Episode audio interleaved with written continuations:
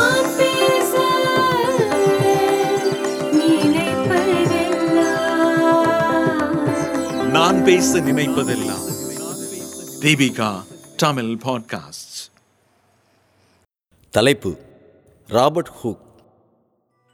கட்டுரை ஆசிரியர் சுஜாதா நடராஜன். மனிதர்கள் தங்களுக்குள் பகை முற்றி ஒருவரை ஒருவர் பழிக்கு பழி தீர்த்து கொள்வது பற்றியெல்லாம் நிறைய பார்த்திருப்போம் படித்திருப்போம் கேள்விப்பட்டிருப்போம். ஏன்? நமக்கே அதை பற்றி நிறைய அனுபவங்கள் இருக்கும். சாதாரண மனிதர்கள் இந்த காரியங்களை எப்படி செய்கிறார்கள்? உடல் மன பண ரீதியாக எதிரிக்கு அதிக பாதிப்புகளை ஏற்படுத்தலாம். இவையெல்லாம் தமிழ் மற்றும் உலக சினிமாக்களின் மூலமாக நமக்கு நன்றாகவே தெரியும். ஆனால் அறிவுஜீவிகள் புத்திசாலிகள் தம் எதிரிகளை எப்படி பழிவாங்குவார்கள்? நம்மை போன்ற மனிதர்கள் யோசிக்கவே முடியாத அளவுக்கு அது இன்னும் வீரியமாக இருக்கும் இல்லையா? நாம் எல்லாம் அறிவியல் உலகில் கடவுளாக வழிபட்டு பின்தொடரும் ஒருவர் மனித குலத்துக்கு தேவையான அறிவியல் கண்டுபிடிப்புகளை நிகழ்த்தி வரலாற்றில் பெயரும் புகழும் பெற்றிருக்கும் ஒருவர் ஒரு சராசரி மனிதரைப் போல போட்டியையும் பொறாமையையும் மனதிலே இருத்தி தன் சக விஞ்ஞானியை பழிவாங்கினார் என்பதே முதலில் நம்ப முடியாத அதிர்ச்சியை தருகிறது. ஆனால் இது நடந்த உண்மை. உலகின் சிறந்த விஞ்ஞானியான நியூட்டன் தன் எதிரியான மற்றொரு சிறந்த விஞ்ஞானியான ராபர்ட் ஹூக்கை நாமெல்லாம் நினைத்து கூட பார்க்க துணியாத முறையில் பழிவாங்கினார் என்பது அறிவியல் வரலாற்றில் ஒரு மிக பெரும் களங்கம்.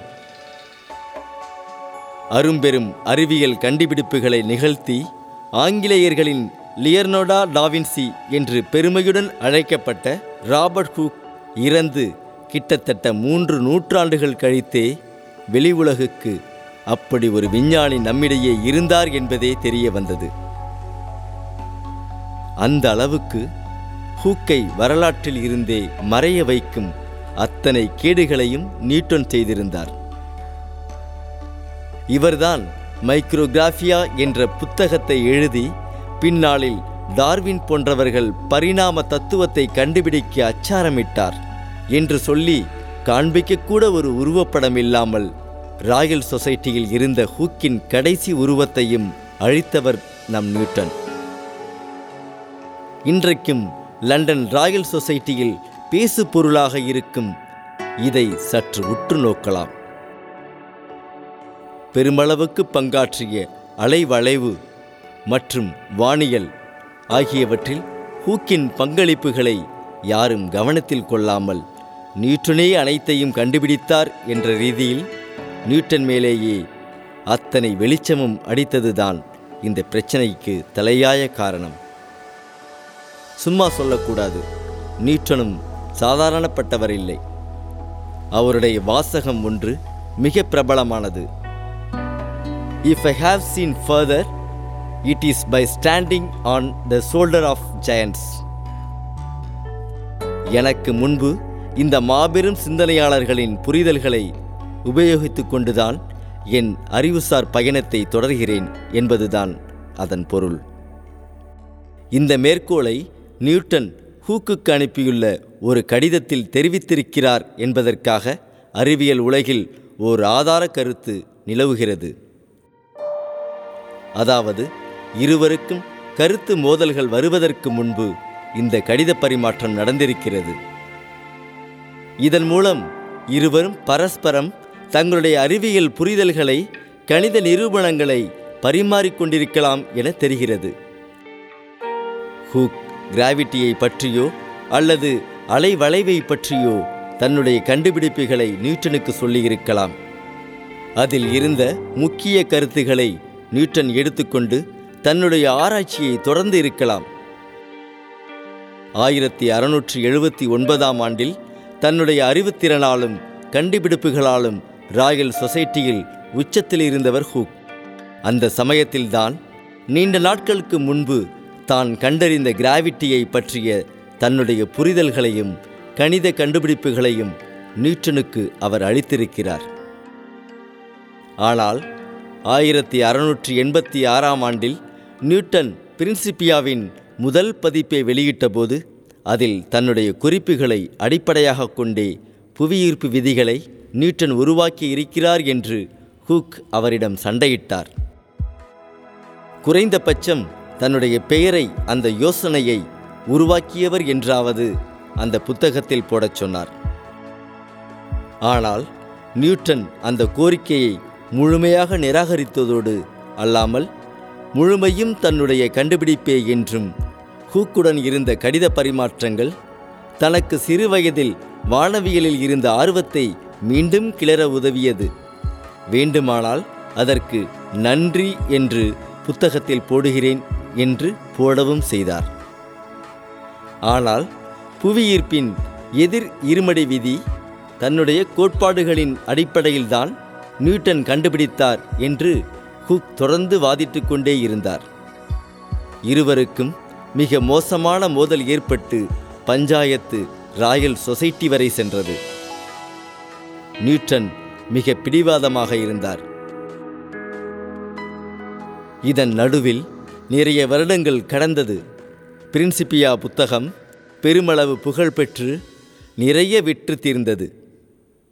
நியூட்டனின் புகழ் எங்கும் பரவ பரவ ஹூக்கின் புகழ் மங்கியது. இருப்பினும் நியூட்டனுக்கு ஹூக் மேல் இருந்த ஆத்திரம் அடங்கவில்லை. ஆயிரத்தி எழுநூற்றி மூன்றாம் ஆண்டு ஹூக்கின் இறப்பிற்கு பின்பு வெளிவந்த பிரின்சிப்பியாவின் இரண்டாவது பதிப்பில் ரெஃபரன்ஸில் இருந்த ஹூக்கின் பெயரையும் முழுமையாக அழித்தார். ஹூக் இறந்த அதே வருடம் எதிர்த்த ஒரே மனிதரும் இல்லாமல் போனதாக எதிர்க்க ஆளில்லாமல் ராயல் சொசைட்டியின் தலைவராக தன்னை முடிசூட்டிக் கொண்டார் நியூட்டன். அதன்பின் அதுவரை வெளியிட மாட்டேன் என்று சபதமேற்று வைத்திருந்த ஹூக் ஏற்றுக்கொள்ள மறுத்த எதிர்த்த தன்னுடைய ஆப்டிக்ஸ் புத்தகத்தை வெளியிட்டார். அதன் பிறகாவது சும்மா விட்டிருக்கலாம் ஆனால் விடவில்லை. ஹூக் என்ற மாபெரும் மேதையின் செல்வாக்கை பெருமைகளை ராயல் சொசைட்டியில் சிதைக்கத் தொடங்கினார் நியூட்டன். ஹூக் ஒரு மோசமான மனிதன் அடுத்தவர் கண்டுபிடிப்புகளை திருடுபவர் என்றெல்லாம் பெயர் கட்டியது மட்டுமல்லாது அவரின் ஒரே உருவப்படத்தையும் அங்கிருந்து அப்புறப்படுத்தி அழித்தார். அதன்பின் தொடர்ச்சியாக ஹூக்கின் பெயர் கேலிக்கு உட்படுத்தப்பட்டு உலக அறிவியல் வரலாற்றில் அவர் பெயர் முழுமையாக மறைக்கப்பட்டது. அதன்பின் கிட்டத்தட்ட மூன்று நூற்றாண்டுகளுக்கு பின்னர் கண்டுபிடிக்கப்பட்ட ஹூக்கின் டைரிதான் பின்னர் ஹூக்கின் அறிவுக்கு சாட்சியாக அவரின் வேலைகளை எடுத்துக் கூறியது.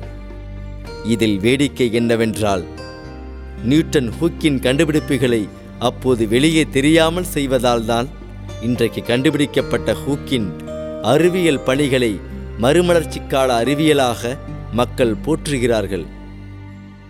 இன்றைக்கு ஹூக்கின் வாழ்க்கை வரலாறு வெளிவந்து ரீட்டா கியர் என்ற ஓவியர் அவரின் மூலப்படத்தை எப்படியோ கண்டுபிடித்து நிறைய உருவப்படங்களை வரைந்து அறிவியல் கூடங்களும் மியூசியங்களுக்கும் அளித்துள்ளார்.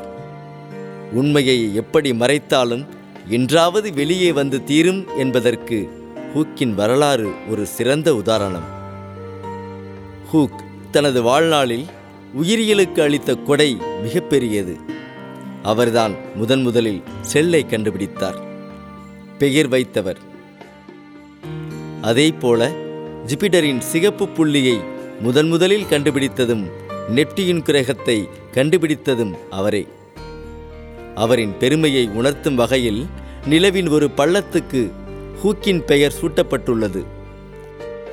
ஹூக் ஒரு கட்டிடக்கலை நிபுணரும் கூட. லண்டனில் நிறைய கட்டிடங்களை வடிவமைத்திருக்கிறார். ஆயிரத்தி அறுநூற்று அறுபத்தி ஆறாம் ஆண்டு லண்டனில் ஏற்பட்ட பெரும் தீ விபத்துக்கு பிறகு லண்டனை மறு கட்டமைக்கும் வேலை இங்கிலாந்து மன்னரால் ராபர்ட் ஹூக்கிடம் ஒப்படைக்கப்பட்டது. அவரும் சிறப்பாக பணியாற்றி கட்டமைத்திருக்கிறார். முதன் முதலில் புதைப்படிவ நிலையில் உள்ள பொருட்களை மைக்ரோஸ்கோப்பில் ஆராய்ந்து அவற்றுக்கு முன்னால் உயிர் இருந்தது என்றும் தற்போது மக்கிய தாதுக்களாக மாறிவிட்டன என்றும் அறிவித்தவர் ஹூக். மேலும் முன்காலத்தில் இருந்த சில விலங்குகள் இப்போது வாழ்வதில்லை என்றும் கூறினார். இதுவே பரிணாம வளர்ச்சி கொள்கைக்கு வழிவகுத்தது. வேதியியலையும் விடவில்லை ஹூக். ராபர்ட் பாயுருடன் சேர்ந்து காற்றின் குணங்களை கண்டறிந்து காற்று சிறிய சிறிய துகள்களால் ஆனது என்றும் அவற்றுக்கு இடையே வெளிகள் இருக்கின்றன என்றும் கண்டறிந்து கூறியவர். மேலும் பொருட்களை சூடுபடுத்தினால் அவை விரிவடையும் என்றும் கண்டறிந்தவர். திருமணமே செய்து கொள்ளாமல் அறுபத்தி எட்டு வயது வரை வாழ்ந்த ஹூக் தன்னால் முடிந்த அத்தனை நன்மைகளையும் மனித குலத்துக்கு அளித்துள்ளார். அறிவியலில் அவரின் சேவைக்கு மனித குலம் என்றென்றும் நன்றி கடன் பட்டுள்ளது நன்றி.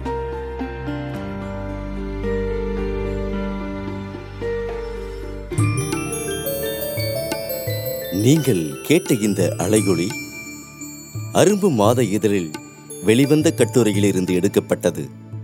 வாங்கி படிப்பீர். அரும்பு மாத இதழ். இந்த வளைகுடையை தயாரித்து வழங்குவது தீபிகா ஊடக மையம். இணைந்து வழங்குவோர் அரும்பு மாத இதழ் மற்றும் தொன்பொஸ்கோ கல்லூரி சென்னை. குரல் வடிவம் ஆபிரகாம். ஒளி வடிவமைப்பு வின்ஸ்டன்.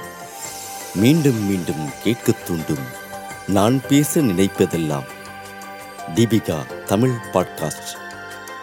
வாரம் இருமுறை சந்திப்போம். சிந்திக்க.